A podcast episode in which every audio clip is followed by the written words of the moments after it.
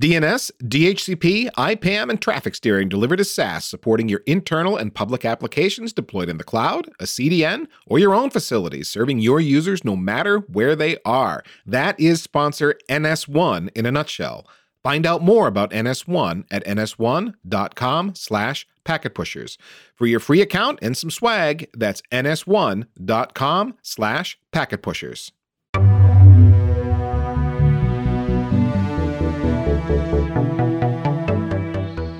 Good morning, good afternoon, good evening, everyone. Welcome back to the Full Stack Journey podcast, where we talk about the ongoing evolution of the IT professional. Thanks so much for listening. I am your host, Scott Lowe, and my goal today, as always, is to help equip and prepare listeners for their journey of learning across the full stack of technologies that are present in today's data centers and cloud environments. Now, today I'm joined by a guest, and we're going to be talking about something a little different than a lot of the technologies that I've focused on on the podcast thus far. And this is a little sitting a little higher than the infrastructure layer. We're going to be talking about uh, a project called Argo. And joining me to talk about Argo is Hong Wang with Akuity. Hong, how, uh, how are you doing? Yeah, I'm good. Thank you, Scott. Thank you for having me here. Well, thank you for joining and uh, coming to share your experience and your expertise um, about Argo and helping to educate some of the listeners of the show. Um, I like to always kind of remind guests that you know one of the goals of of the podcast is to provide sort of like very very practical advice for listeners. You know, there's lots of technologies out there that they they have to learn and we want to give them some practical advice to be able to say, hey, here's something useful that you can do to get started with this protector technology. And I'm sure that you will be able to do that for our listeners when it comes to Argo. Yeah, it makes sense. Yeah, happy to help here. I really appreciate that. So, uh, why don't we start out just by having you sort of introduce yourself and tell everyone a little bit about you and your background and your company and how you guys are all involved in, our, in Argo? Definitely. So uh, my name is Hong Wang. So I'm the founder and the CEO of Akuity right now. So Akuity is the enterprise company for Argo as of now, as we are trying to put a vendor behind the open source project to help the others who want to adopt Argo. And uh, my Argo journey actually started about six years ago. So before that, we were a company called Applatix, and that company basically created Argo and made Argo open source. Then we got acquired by Intuit. So we spent about four years at Intuit. And recently, uh, me and my co-founder, Jesse Suen, we left Intuit and we started this Akuity journey. And the idea is trying to put a company behind the open source Argo project and trying to support Argo to be to the next level. Well, that's awesome. That's fantastic. Um, so I, I can't think of a, any better person to be talking about Argo than than you. That's that's fabulous. Yeah, definitely. I'm the first person actually writing the Argo code. Uh, about six years ago, we, we wrote in Golang. We picked the, the cutting edge technology, which is Kubernetes at that time. And when Kubernetes was not even stable to me, um, but we invested that in, and it's, right now it's uh, Kubernetes everywhere. So I think we betted on the right thing. So I'm very uh, happy about the current state. I think you did make the right bet. Absolutely. So um, let's talk about Argo. Uh, you know, I, I'm somewhat familiar with it, but like from your perspective, as you know, somebody who who's building a company to focus on Argo, um, how would mm-hmm. you describe Argo to folks who aren't familiar with it? Um, I mean, we have this official like one-liner saying that Argo project is a set of the Kubernetes native tools for deploying and running jobs and applications. This is kind of like official one. Uh, but I want trying to make it more like close to you. Basically, Argo is a set of the tool that help you with the Kubernetes journey to help you to adopt Kubernetes in a much easy way. Basically, that's our mission. Gotcha. And I think one of the interesting things for me was um, when I when I first heard of Argo, it was not like everything that it is now. So there's really several sort of, I guess you could call them sub projects that are associated with Argo, right? That's right. I can share the history because I was part of the history there. So initially, we created Argo project very initially, we more focused on the CI/CD. So that is more like you are doing the build, test, uh, approval step, then you're doing the deployment. And later we actually stripped out all the CI/CD logic and just like keep the core logic called Argo workflow. Means it's a workflow engine. It's just like running workflow.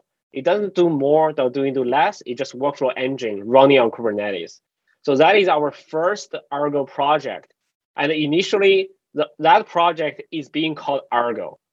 But later, when we are doing more development at Intuit and we found more use cases to solve in the Kubernetes field, basically we need something to address Intuit scale problem. So we created an additional project called Argo CD, which is doing the continuous deployment. And later we created Argo rollouts. And also Argo events is kind of like special. It's got donated from the BlackRock to the Argo. Then we got so many Argo projects uh, under Argo umbrella. So we renamed the original Argo to be Argo Workflows. So right now, Argo is a project, is an umbrella of several products under that project to doing different things. Those projects are all independent, but we see a good amount of the, our customers are using them as a different combination to solving their unique challenges. So which we are also very proud of. That's uh, that's pretty cool how how the, the project has evolved and grown. Um, and I actually didn't know that what is now called workflows was the original piece. Like I thought the what we're now calling Argo CD would have been the original piece, right? So very interesting yeah. to learn. Yeah, you are definitely right. So that is actually a good part of it because uh, we see the people are coming towards the Argo from the different perspective. Like Argo CD is more for the infrastructure people. Argo workflow is for the data processing, for the automation. So we see the different people coming to uh, have their own view of Argo. But once they getting into the Argo no more, they found Argo is so powerful, so capable. Like from we started using Argo CD, then they adopting workflow. They starting with using Argo workflow, then they starting to using Argo CD, which is very good for the community. Gotcha. Okay. So let's let's dig into these projects under the Argo umbrella real quick, and we'll, we'll just kind of you know take a, a, a few minutes, several minutes, whatever, um, to talk about each of them, so that the listeners kind of understand what they can do with each of these. Um, and now that I know that workflows is sort of the original, let's start there, right? So, um, you know, tell me a little bit about Argo workflows, and then uh, after that, we'll move into so you know some some example use cases that either you have used it for or that you're seeing users doing with it. Definitely. So Argo Workflow is the container native workflow engine. So when we're talking about workflow, we are talking about basically it's workflow. It means you finish task A, then you run task B, then you run task C, and it can be as complicated as you want. And uh, it's originally uh, we thought this problem will be solved by Kubernetes natively. And actually, there is a long conversation like talking about whether Kubernetes want to do their own its own workflow. And Kubernetes actually make it very clear. The community say, hey, we are going to focus on the very basic functionality, which is pod. So they will ensure if you let me run a pod, which I will run it very reliably, very, very end-to-end ownership, lifecycle, everything. They will make sure that is very stable. They are not interested to build some more sophisticated orchestration system on top of that. Basically, how about you run pod A, then you run pod B, or maybe you need to finish like whole bunch of the other pod, then you run pod the next level of the pod. So that's where the Argo workflows really, really like fits into that role. Is uh, that is the I think is the most successful Kubernetes native native workflow engine uh, in the market from the open source perspective. So, what other alternatives are there to Argo workflows right now? I mean, you mentioned it's most successful, but I mean, like uh, off the top of my head, I don't even know would it be Tekton or something else? Yeah, Tekton is something new. Tekton was originated from the Knative uh, for the serverless, and they have this like workflow engine uh, customized build for the CI/CD. And uh, that I think that is another one uh, is getting more and more popular.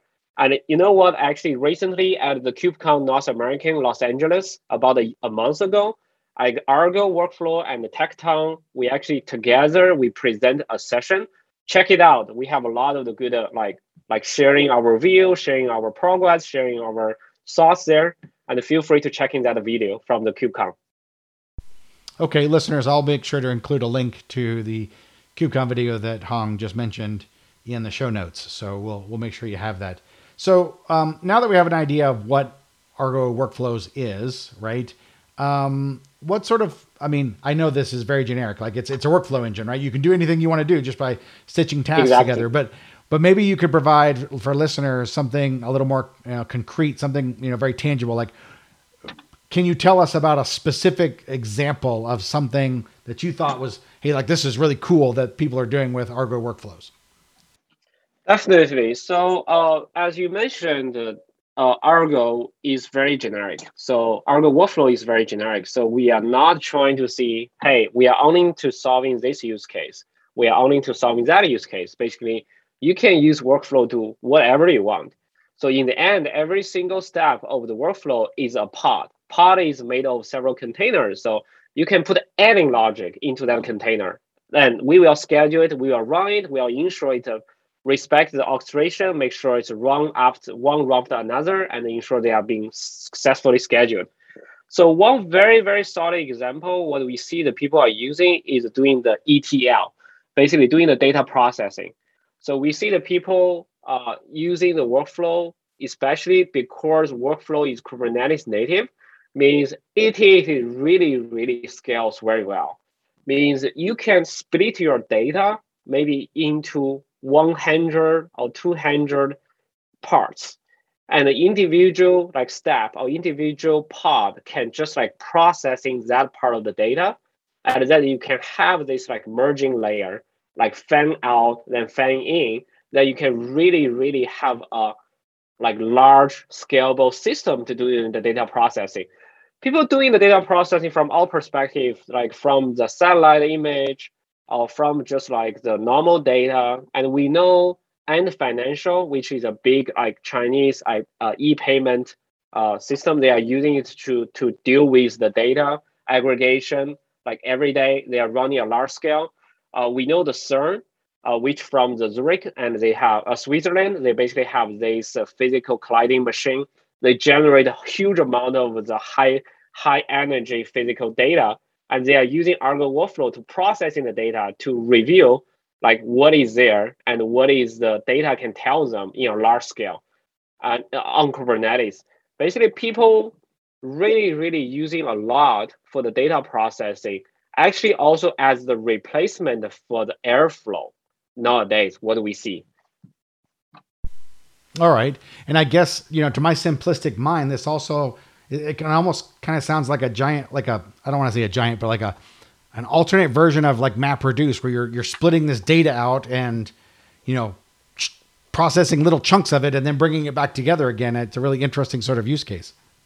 Yeah, it is very interesting since the the most important part is uh, uh, you basically you have a you have a Kubernetes cluster, plus you are install workflow, then you got this massive like computation power to drive your like to get the result you want. Basically, you can just like coding it up, uh, like chunk the data, process it, enhance it, enrich it to do whatever you want, and you really, really can leverage the power of Kubernetes in the large scale. Yeah, I could definitely see that.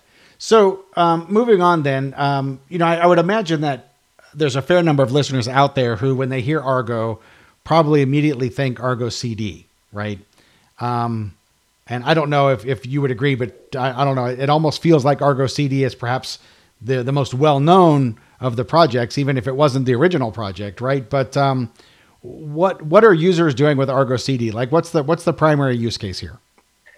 Yeah, Argo CD. I want to talk about the history a little bit. So when we uh, like my mission uh, at Intuit after acquisition, is trying to transition the Intuit from the private data center to the uh, to the Kubernetes on AWS. That is a very very ambitious like goal for us because we have multi-billion business running, and we're trying to make sure it's a smooth transition and also deliver the world class like developer experience. So when we trying to uh, scope the work and we figure out, hey, Kubernetes is a little bit complicated, I would say. There are so many YAML files and how people learn those things, how people can deliver and deploy their software very reliably. So then we are looking at the open source space and we're looking at several options and nothing like stands out to say, hey, this is the solution. This is really works out. Then it's basically we decided, hey, since there is no no solution can fit in our needs, then we basically created Argo CD. So Argo CD nowadays is being branded like more like GitOps with this concept with uh, uh, like continuous delivery. Uh, but it's actually a very straightforward like product. What it's doing is uh, help you to sync or apply your manifest from the GitHub repo or Git repo to your cluster and ensure that being done continuously means uh, it's being monitored, is monitoring what's in your Git repository and also monitoring what's on the runtime and continuously help you to monitor that health state. So I could say that in a very simple way is it is very advanced, useful way, a different way of doing the kubectl apply. Right, right. So just to, to you know sort of repeat back to you what you were just saying is that really at its at its at its core, what Argo CD is doing is it's it's watching a Git repository, and that could be you know GitHub or whatever the case may be, right? And users apply changes to the repository via committing those changes, and then it sees those changes and it says, oh, I need to take these changes and I need to essentially uh, run a kubectl apply to to apply those changes to the target cluster or clusters where they need to be uh, where they need to be applied and and keeping the changes that are committed in the repository uh, in sync with what's actually running in in the in the uh, target environments. Your understanding is correct. So the Argo CD definitely uh, has a lot of uh, very important features around that. It's not just like kubectl apply. Like we are providing an application abstraction uh, on top of the Kubernetes because Kubernetes is only providing namespace. And uh, application is actually like fine granular than namespace. And most of the times, all the developers for the particular team, uh, especially they are doing the multi-tenancy on particular cluster, they don't even care about namespace. They care about their application to see whether it's in a good shape, whether someone actually changed something behind their back, and uh, and it's not being tracked. Basically, Argo CD provided this tool which also kind of like solving the security auditing, all those problems is all your source of truth is actually in your Git repo. And Argo CD is ensure that it's following the Git repo very closely and it doesn't allow the drift. Or if there any drift happen, it will have this nice view to show in the diff to know what is happening and what is being changed and what are you going to change to. And if something really, really bad happened, Argo CD pro- providing the one click button, you can roll back to the previous good version and have a peace of mind. I interrupt this podcast for a look back and a look ahead with sponsor NS1. Let's look back first. When I was the host master for a regional ISP, I would build zone files for my customers by hand in Bind using VI. The Bind server didn't have much in the way of intelligence. Bind just served up the A records and the C names, etc. And we hostmasters would observe things like transactions per second and query response times, and those were our success metrics. Woohoo! And 20 plus years ago, that was fine. But as we catch up to today, you're going to want actual intelligence in your DNS, which is what NS1 gives you. You stand up your NS1 account in the cloud, it's a SaaS service, and do your configuration like you'd expect. And then NS1 can make sure that as client requests come through, they get handed off to the server that will give that end user the best experience. How does NS1 deliver this? Well, NS1 is globally distributed and they take measurements from everywhere. Billions of measurements on a variety of metrics, and all that metadata gives intelligence to the DNS routing decision. Let's say your application delivery stack is all over a variety of public clouds and some of your own DCs or colos and some CDNs that you're using. NS1 is what you're looking for to squeeze every ounce of performance between client and server from your apps. So if you're supporting that sort of an organization, the cloud native org, right? Then the answer to your next question is yes. Well, what was the question? Does NS1 support automation in my pipelines? You know, all the DevOps stuff. Yeah, absolutely. NS1 is a Terraform provider, a well documented API that's public as well. In fact, you can go to their API docs, it's all public. You don't even have to climb a reg wall. There's more NS1 stuff that we could talk about. For example, NS1 has partnerships with Catchpoint, ThousandEyes, Datadog, and Ansible, and more. And there's some other really interesting use cases, like their VPN traffic steering one, which really captured my attention. NS1 also works with some of the biggest infrastructures in the world, like eBay, Dropbox, Salesforce, LinkedIn, and more. And if they can support those guys, I mean, I think they're certainly worth putting on your DDI evaluation list. For more information, visit ns1.com slash packetpushers. That's ns1.com slash packetpushers for a free account, and they'll even throw in some swag for you. ns1.com slash packetpushers. And now, back to today's episode. Well, two things out of what you just said are super powerful in terms of an operational perspective, at least from from my view. One is, um, you know, graphically or or clearly illustrating that diff. So if configuration drift does occur, you know, operators can easily see what the changes are. Where you know maybe an administrator, you know, rather than following the process of making changes and, and then going through, you know, code review and applying it to the repository, they just you know, kubectl edit and change something, or you know, change some YAML directly and applied it. Um, and so now you've got this this drift from the repository to what's actually running. So being able to identify that is super useful. But then also equally powerful is that hey, I need to roll back to the previous you know previous uh, commit um, and and restore you know some previously good state as opposed to whatever might be running now, which is super useful. Exactly. So what I want to add to that is. Uh, all those things are not possible without Kubernetes. So what we, because I have been working with Kubernetes for almost six years. So, so when just starting, not mature to the state, right now it's uh, readily available uh, from everywhere, from all the cloud providers. You can get a Kubernetes cluster very cheap. Uh, what we learned based on our experience is Kubernetes really, really introduced something very, very powerful is its declarative API.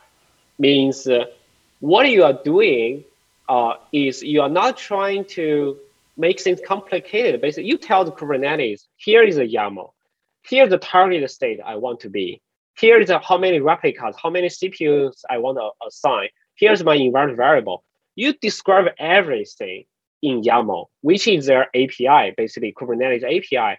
And Kubernetes will working very, very hard to respect your input and trying to get you to the end state.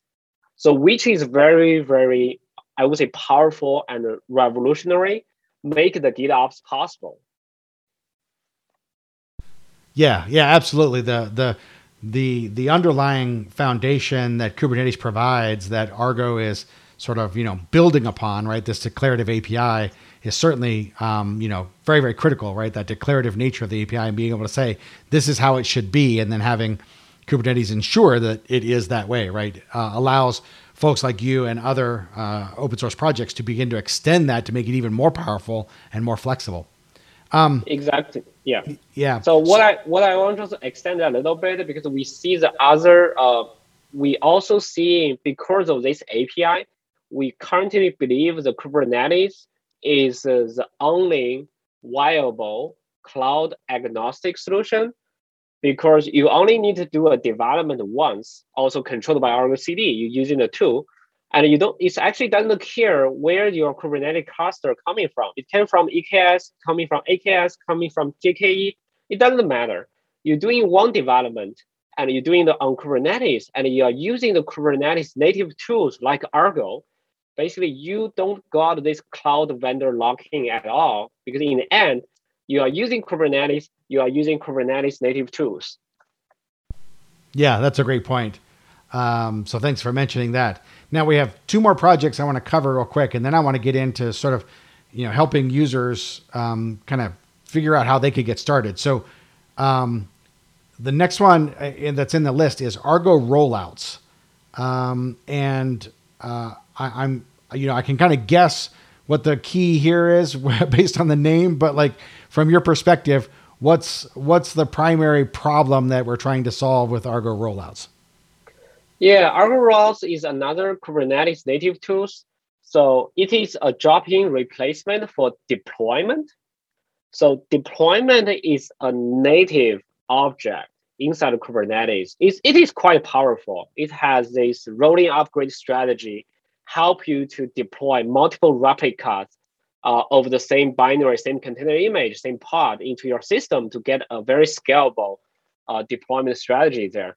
However, the deployment is also very limited.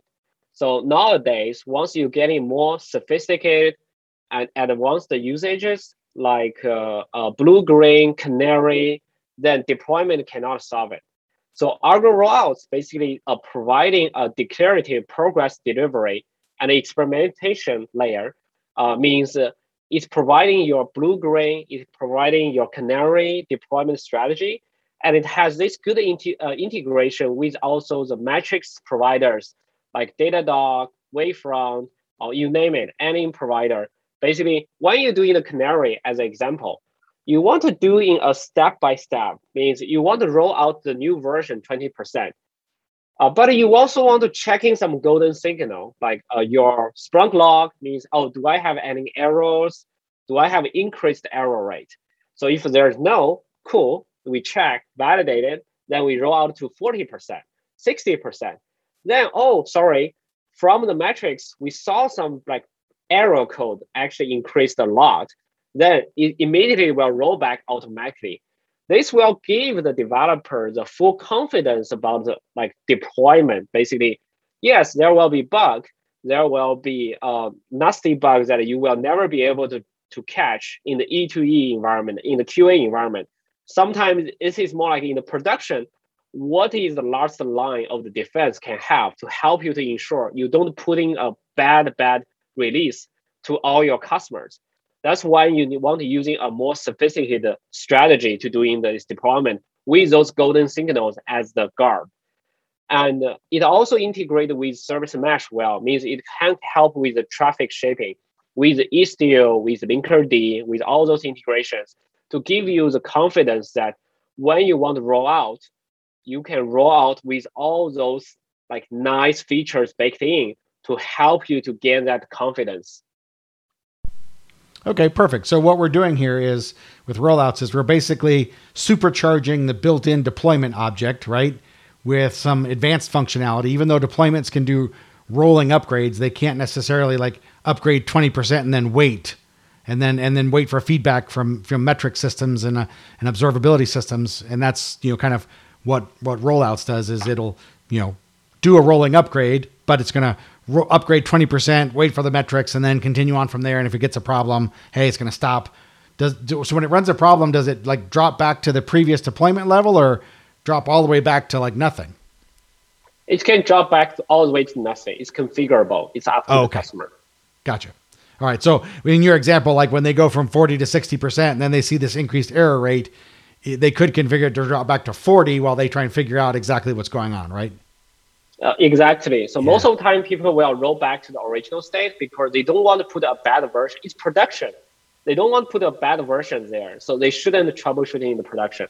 So nowadays, I know the Intuit, Spotify, and also uh, many other big companies, they are trying to standardize.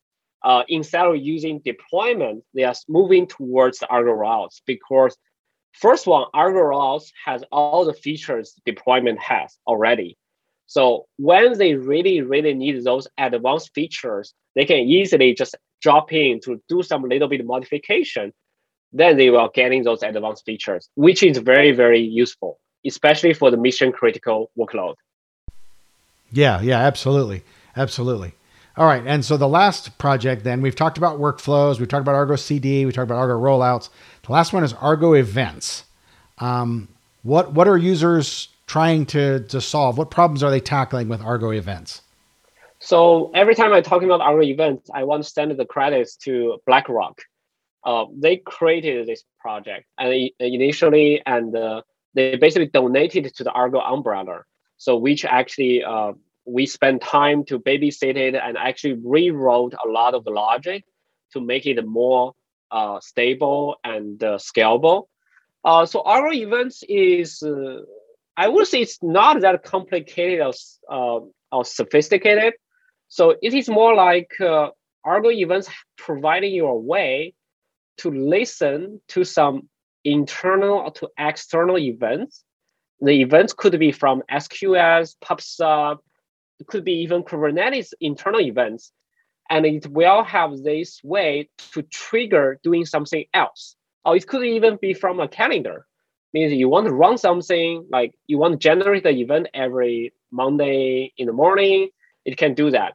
And it will trigger something else. This something else can be a lot of difference. It can run a job, which is the Kubernetes job. It can run a pod, and the majority of the customers actually using Argo events to trigger the workflow. So what will happen, give you an example, is people are using workflow and events to building a CI system.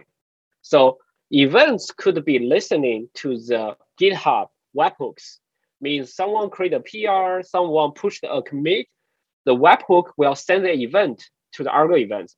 Then Argo events will providing those events and uh, extricate the metadata information, what is a repo, what is commit, and providing that as the input parameter to the Argo workflow. People will writing their customized workflow to doing the build, to doing the Docker build, to doing the test, to, to, to doing the whatever needed to publish their software. So that is a CI system. So you think about Argo events like a glue. It can use the event-based uh, behavior, a methodology, trying to glue things together. So the common use case, as I mentioned, is people using our events to trigger the workflow a lot uh, by by by some external system. Maybe the system is uh, from a, a, different team to say, hey, we collect enough data. So right now we we we mark it to say, hey, data collected for today is done. How about I send an event to a queue, Kafka or somewhere, and then the other team to doing the data processing using Argo events will listen to that queue and get the information to say, hey, it's time for me to work on something. Then event will trigger the workflow to process that batch of data and put that data to the place it's supposed to be to be consumed later. Yeah, the connection between Argo events and Argo workflows that that that makes a lot of sense like being able to say hey this this thing happened whatever that thing is right? In your example of the building the custom ci system you know okay yeah somebody issues a pr and then that that event triggering a workflow which then goes and does all the builds and runs the tests and and all that kind of stuff that makes a ton of sense and i could absolutely see people doing that. So um and and it seems to me like events i mean with the exception of rollouts and Argo CD, like I see workflows and events as being very, very generic. Like you could do just about anything with workflows and events. And whereas Argo CD and Argo rollouts are like a little more targeted, a little more specific at a, at like this is the, the, the, the thing that we're trying to do. Does that, does that make sense? Is that accurate? Yeah, your understanding is correct. The Argo CD and Argo routes are more like a product right now. So basically you drop in, and the developers can just use it, starting to use it and see the value. And for the workflow and events, what we see in the field is people are using workflow and events to building their machine learning experience for their other teams. Basically, there will be a machine learning platform team, and they're trying to building some generic but biased. Uh, I mean, biased in terms of their use case. So they're using Kubernetes. The next thing they will choose, oh, I need workflow. Then I need events.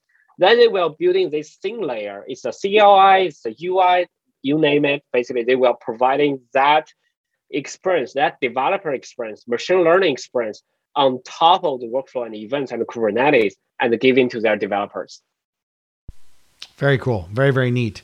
So shifting gears just a little bit, um, you know, and knowing that the, you know, one of the focus of the podcast is to help people sort of get started with new technologies, right? Because there's so much out there happening in, in the in the IT world, and as IT professionals, we're just you know constantly bombarded with you know new products and new projects and all that kind of stuff. And and uh, so with that in mind, like if I was a, you know a brand new user and uh, you know, I, I, I listen to the podcast and I think, oh, Argo sounds really great. You know, I, I could definitely see some use cases. What would you say to that person? Like, here's how to get started, what would what would your advice to that person be? Um, I think the the Argo um, does have this pre requirement is Kubernetes. So for a lot of the user and the customers, uh, your decision about using Argo, the most important part for that decision is not actually about Argo.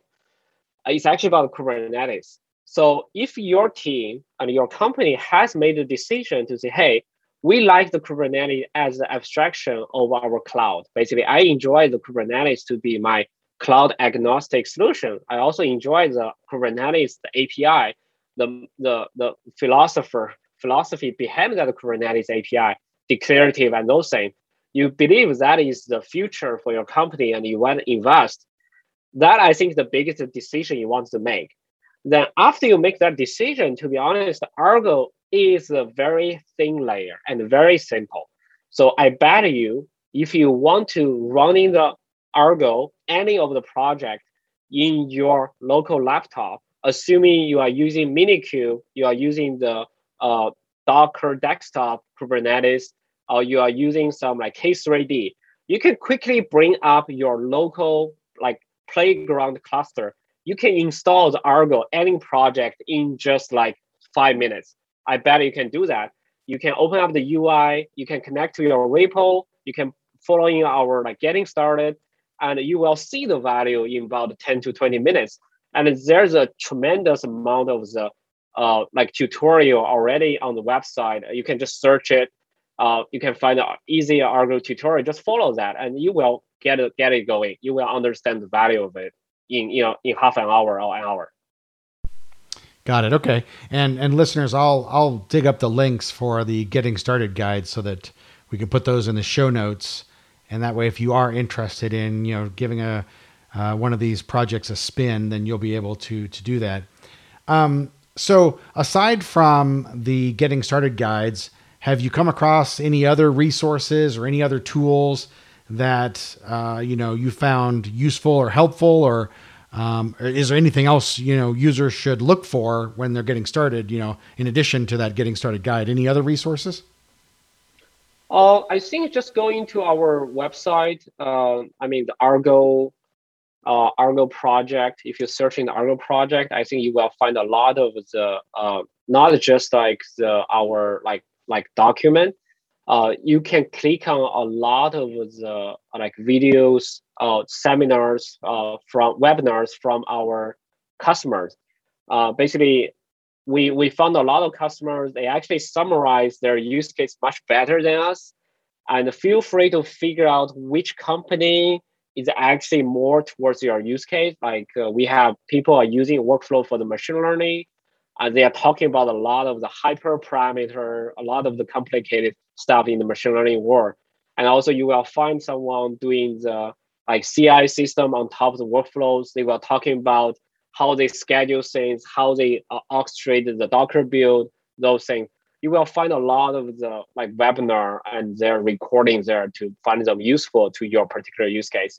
So, but if you cannot find the right thing and you feel you need a little bit of help, you can always find me at the CNCF Argo channel. So I'm very, very active there. Just using my name, you will find me, or you just put in the Slack channel. And we have a lot of the community members are happy to help each other to help you like get a jump start. Perfect, perfect.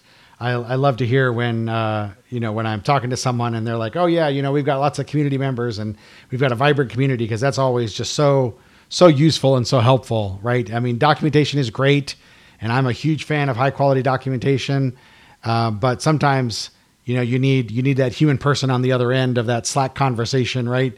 To uh, you know, figure out what it is you're you're trying to do and help steer you in the right direction.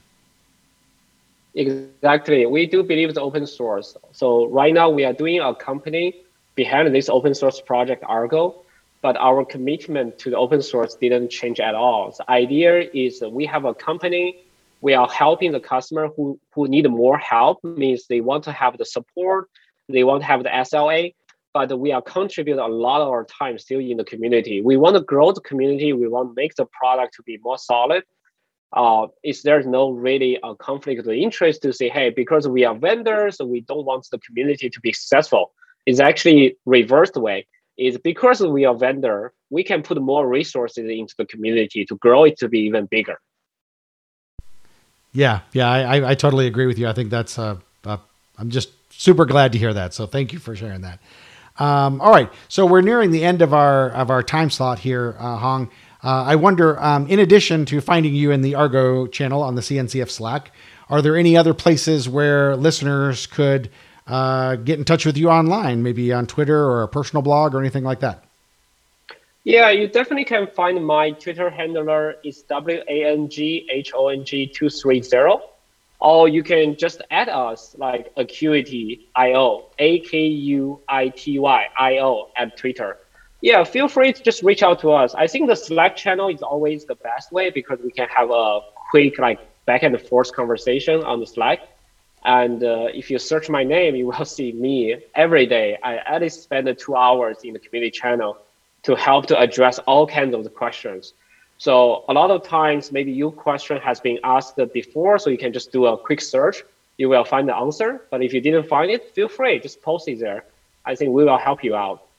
So in the end, we really want to have more and more happy Argo customers, and we are definitely seeing that. Uh, you know what? I want to share my one my experience recently because I went to the KubeCon. I'm stuffing the Argo booth at the KubeCon Los Angeles. So every time I was there, and there are always by someone coming to me to say, "Hey, I love Argo." Then with a smile on his face, I'm thinking, I'm so grateful that I have been involved in the Argo project. Every time I went to the KubeCon, it's kind of like I'm getting recharged there because there are so many happy customers, so many people are supporting us to doing the right thing to grow the community. I'm very, very grateful about that. I'm, I'm definitely will work harder to earn your trust and please join us and uh, starting using Argo and give us the, the good feedback, bad feedback. We will, we will trying to make our product better. Awesome. Awesome. Thanks for sharing that, Hong. That's a great story to hear about, you know, users coming up and just telling you how much they love the project and, and what you're doing with it. I mean, that's just, that's, that's gold right there. You know, that's like, uh, few things can, can compare to, you know, the kind of positive feedback that you get from users when they, when you hear that, you know, they are, they have, you know, solved problems that were in their businesses with, with the, the work that you've done. It's, it's fantastic. So thanks for sharing that. Um, so again, thank you, Hong, um, uh, for joining us. Uh, folks, be sure to, you know, find him online. If you have questions about Argo, you can get him on Twitter or you can get him on the Argo channel on CNCF Slack. We'll have links to all this in the show notes. So uh, thank you so much, uh, Hong. I appreciate it. Thank you. All right, and that's it for this episode, listeners. I'd like to thank you again for joining me, Scott Lowe, uh, your host, for another episode.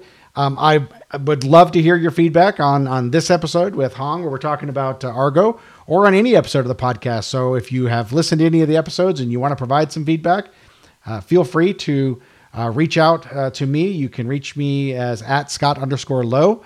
Uh, on Twitter, or you can reach the podcast directly at FSJ Podcast on Twitter. Either way, uh, I would love to hear from you. I'd love to you know answer any questions you have, or if you have topic ideas or anything like that. If you get a chance to leave a review for us on one of the uh, podcast platforms, that would certainly be great. It helps us reach new listeners. And uh, so, uh, once again, thanks for listening. This has been the Full Stack Journey podcast, where too much learning is never enough.